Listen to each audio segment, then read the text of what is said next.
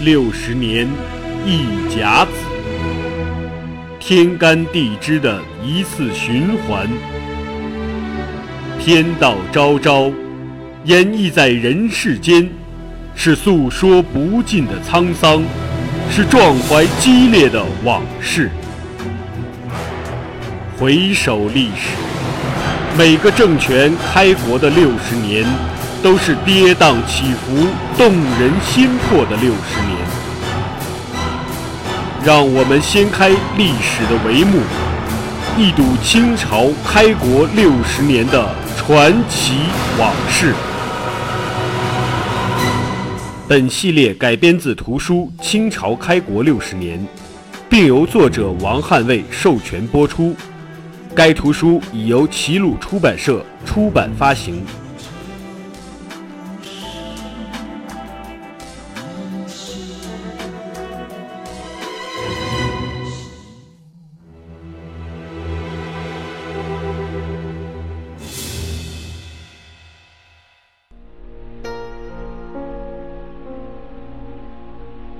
三路丧尸，收降取败，号与英泰同孤。然君子重神号而宽论应泰，岂不以世所重在节哉？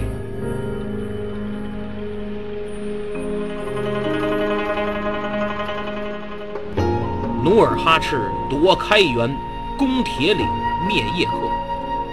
三个月的时间里纵横辽北，但在之后一年多的时间里，没有对明朝发动大战事，而是巩固后方、稳定人心、整肃官兵、约束家族。有史家责难说，努尔哈赤坐失良机呀，给了明朝喘息之机，以至于后来用那么大的代价才占领辽东。我个人认为，这种观点有些想当然了，属于纸上谈兵。努尔哈赤显然是不一样的，他熟读《三国演义》，深知刘备的悲剧就是发展太快。你们看这个三国里边啊，刘备以江陵为根据地，使四郡归降，有了荆州大部分地盘，然后。取了西川，本来应该停下脚步，好好治理安顿一下刚拿的西川。这时候，曹操又打汉中了，刘备一着急，也去抢汉中。但刘备集团已是强弩之末，虽然勉强胜利，但军队文臣武将。都没有随着地盘的迅速扩大而增加多少，所以这个时候唯一正确的选择就是休养生息，与曹操、孙权和平相处，整顿军队，积蓄力量，培养人才，搞活经济。但没想到襄樊之战爆发了，关羽开始的时候很顺利，但孙权背后捅了一刀子。刘备这时候是刚拿下汉中，本来实力就在曹孙之下，西川、汉中又分了大部分人力、物力、财力，荆州关羽这兵力就更少了，而且关羽的动作又太突然，刘备就是想救援也没兵，有兵也来不及，除非把汉中、西川的军队空运过去，空降兵，这才能救关羽。所以最后才有了关羽身死，痛失荆州，夷陵之战，火烧连营，白帝城托孤，一系列连锁反应，使刘备集团这只多年不涨的潜力股，一下连续几个涨停之后，紧接着又几个连续的跌停，以至于后来就算诸葛亮也没让蜀汉振作起来。终于退市，归根结底就是发展太快，像暴发户，但是管理等各方面都没跟上，以至于成为魏蜀吴中最先被灭的。所以呀，我总结，哎，叫刘备入蜀，基础不牢；再得汉中，消化不了；痛失荆州，地动山摇；夷陵战败，再接难逃。努尔哈赤吸取了刘备的教训，所以就悉心打理内政外交，稳固后方，积蓄力量，稳扎稳打，步步为营。这才是战略家、政治家应有的素质。哎呀，其实大到一个政权，小到一个企业，有多少就是因为快速扩张而倒台的？看看比比皆是。当然，熊廷弼守辽给后金带来的不利影响也是重要原因。努尔哈赤呢，不打没把握之仗。你看他所有攻城略地都做了提前准备，都是谋定而后动。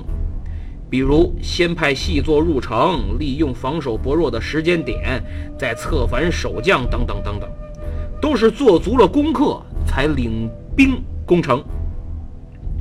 所以，既然对熊廷弼不能确保胜利，或者说杀敌一千自损八百，这买卖不划算，那就先别打。正好腾出手来修炼自己的本事，等着你熊廷弼后院起火。果然，这一年多的时间里，努尔哈赤那边是不断进步，明朝这边是乌烟瘴气，不断退步。我之前讲过，万历驾崩、红丸案、太昌驾崩、移宫案、党争四起、天启登基，明朝内部是政局动荡。政治风暴直接影响辽东局势的走向。在东林党的极力推荐下，辽东终于洗牌了。袁英泰接替熊廷弼，成为辽东经略，于一六二零年十月走马上任。这个袁英泰何许人也？首先，他是东林党。哎，咱一说党争。他都必须得是东林党，因为这时候东林党很牛啊。那么明史对他的评价很温和，或者说这个还是比较宽容，说应泰历官精敏强毅，用兵非所长，规划颇疏。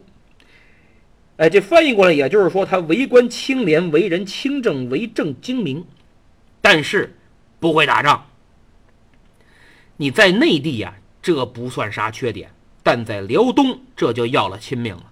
哎，历史上好多人都骂袁英泰什么笨蛋草包，其实呢，这哥们儿是个党争的牺牲品，一个不适合辽东经略哎这个岗位的悲剧人物。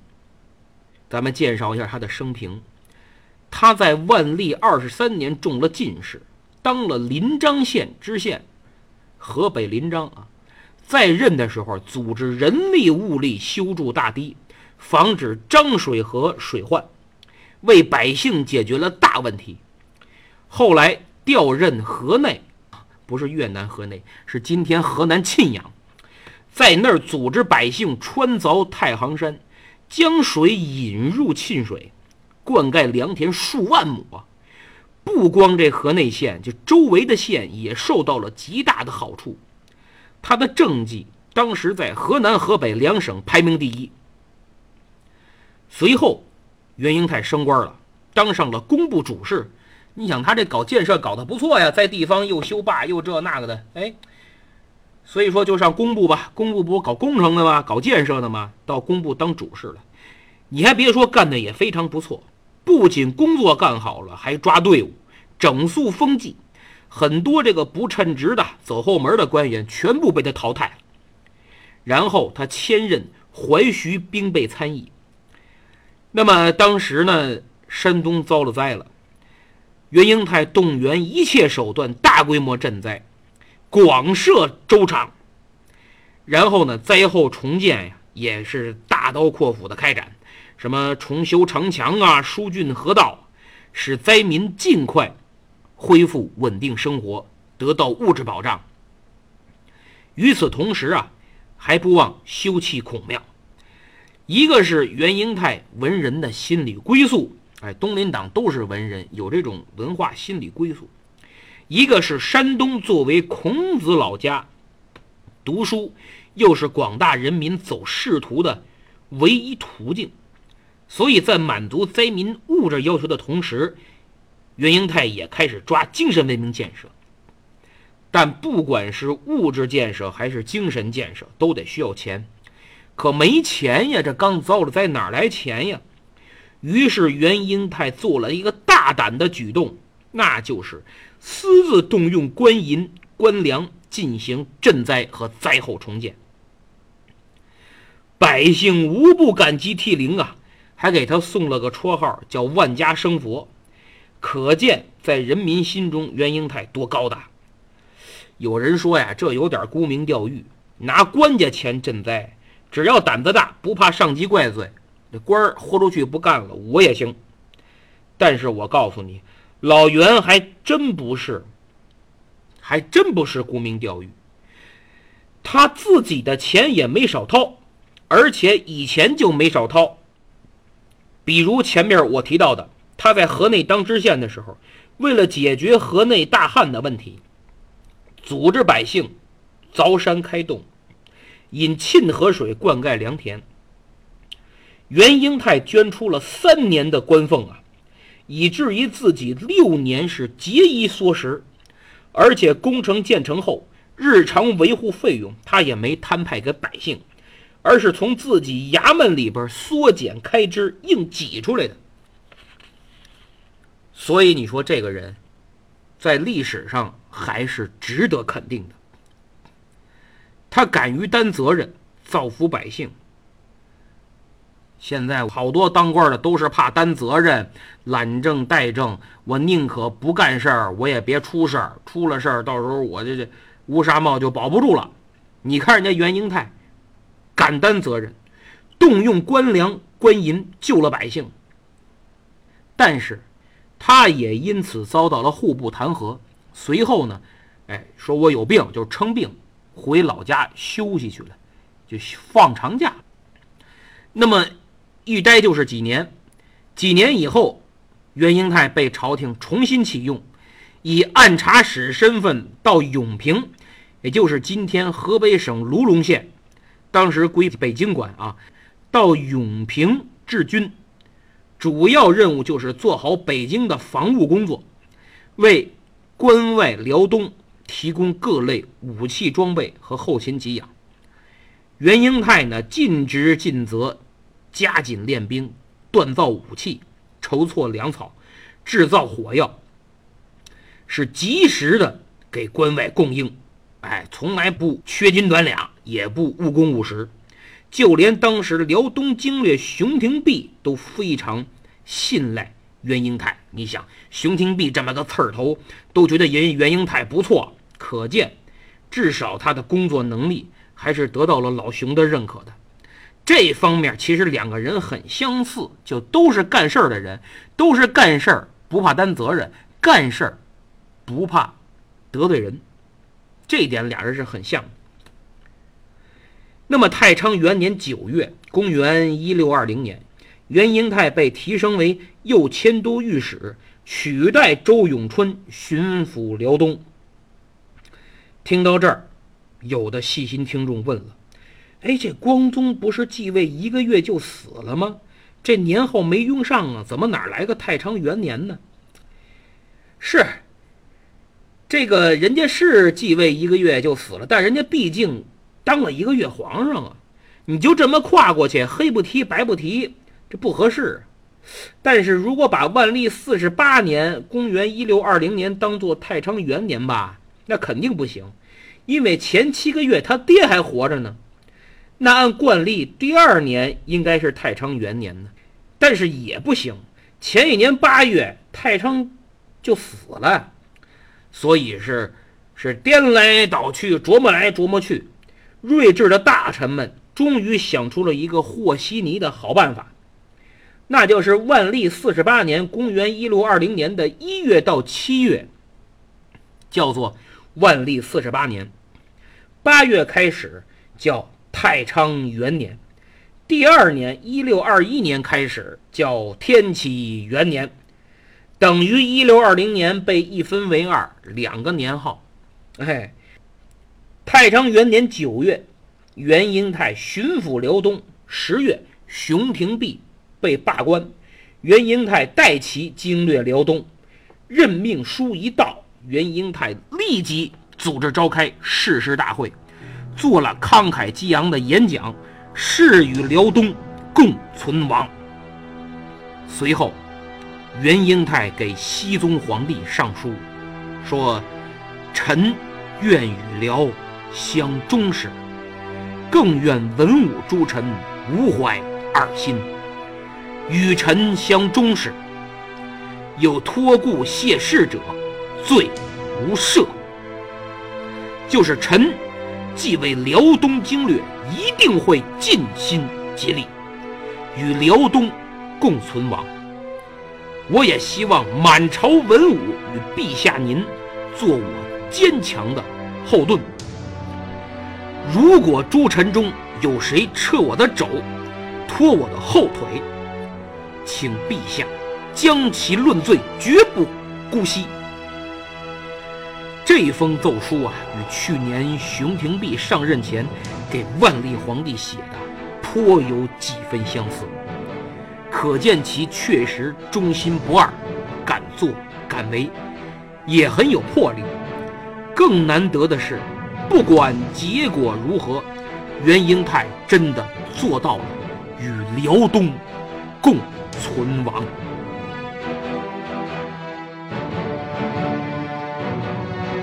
那么看到这封奏书，熹宗皇帝颇为高兴，还同样赐予了尚方宝剑。可见熹宗皇帝对他寄予了厚望，而且觉得他是代替熊廷弼的最佳人选。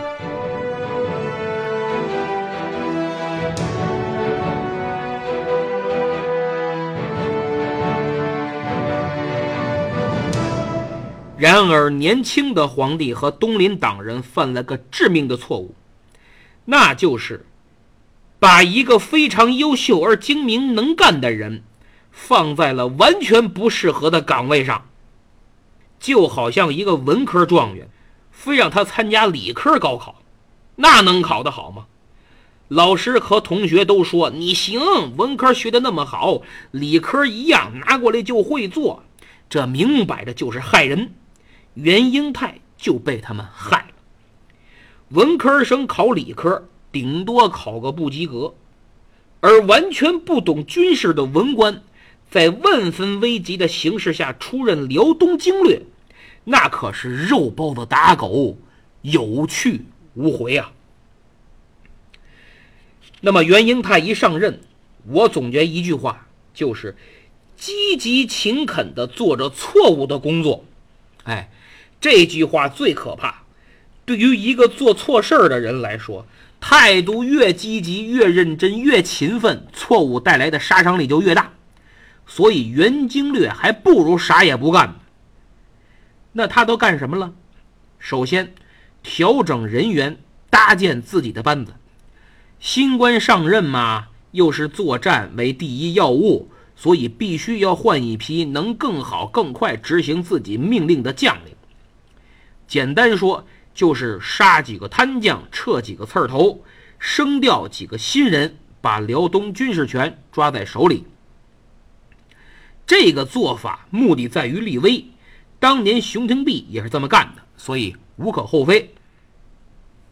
第二，制定方略，准备收复抚顺，这就有点太着急了，说明他完全不懂、不清楚。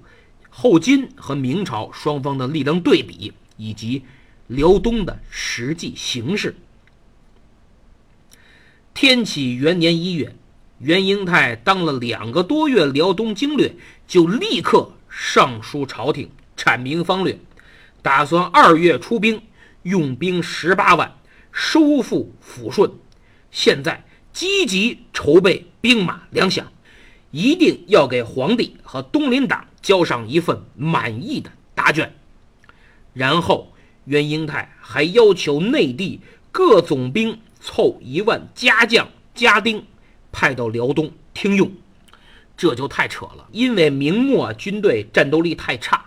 我们不止一次说到啊，许多大将一看这帮人不行，靠不住，一开打全跑了，就剩我一人了，这不闹呢吗？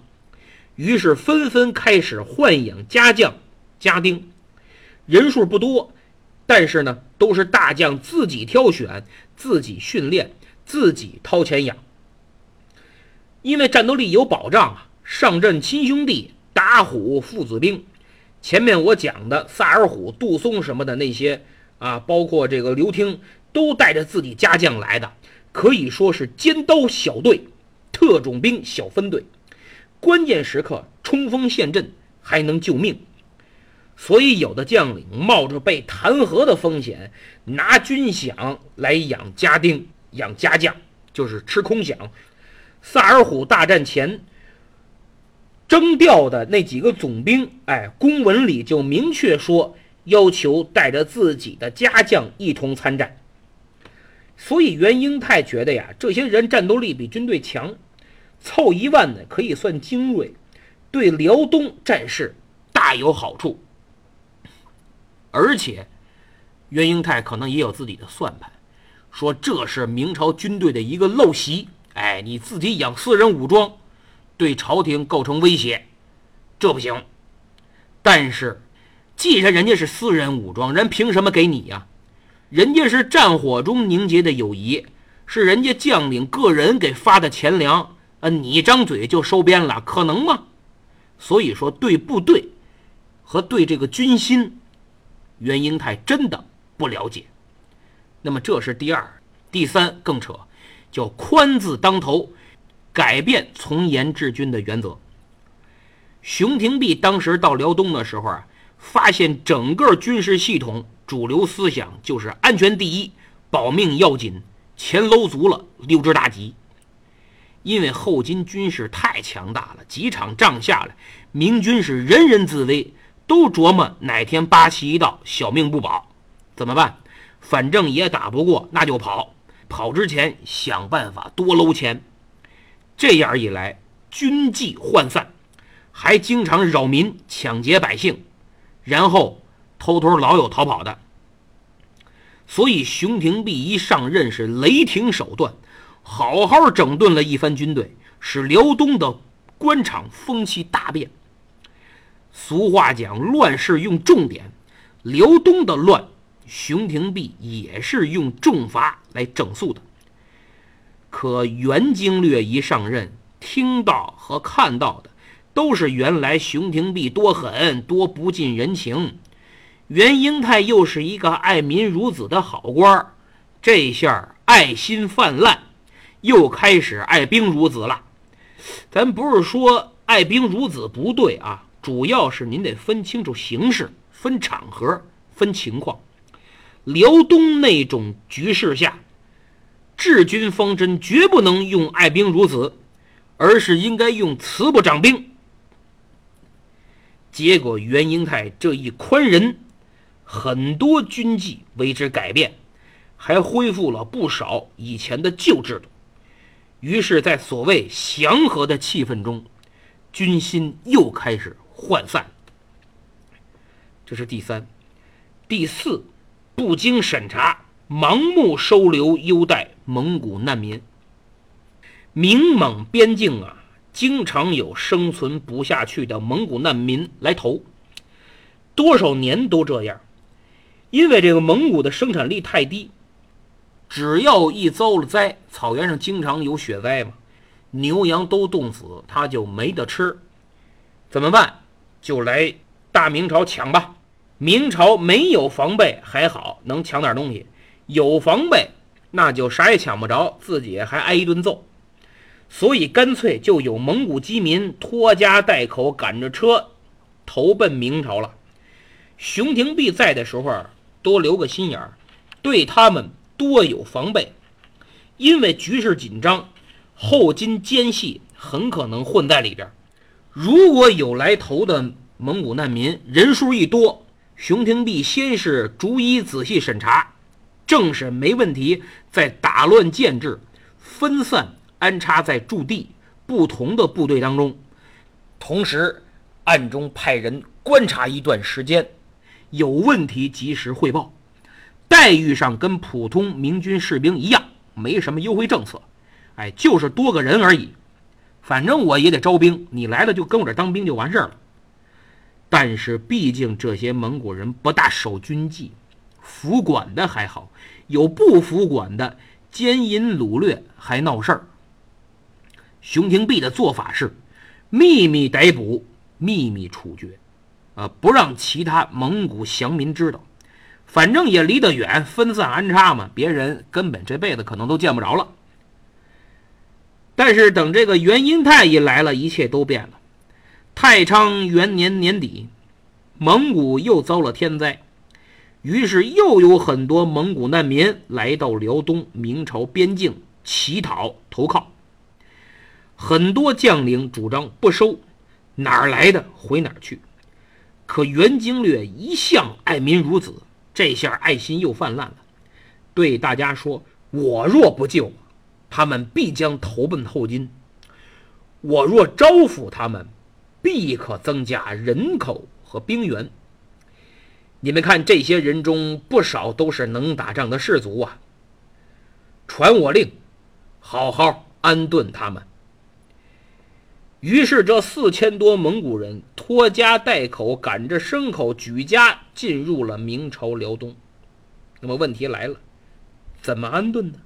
还按以前分散安顿？那不行。袁英泰觉得人家来的都是一个部落或一个大家子，基本都是亲戚和朋友，你拆的七零八落的多不好啊！人家来往走动成问题呀。要让他们有宾至如归的感觉，到大明就算到家了，更不能按大明的规矩管理，要优待，不能让难民寒心，而且要让别人看到，这样就会有更多的蒙古人来投奔我们，我们力量就会更壮大，让努尔哈赤害怕。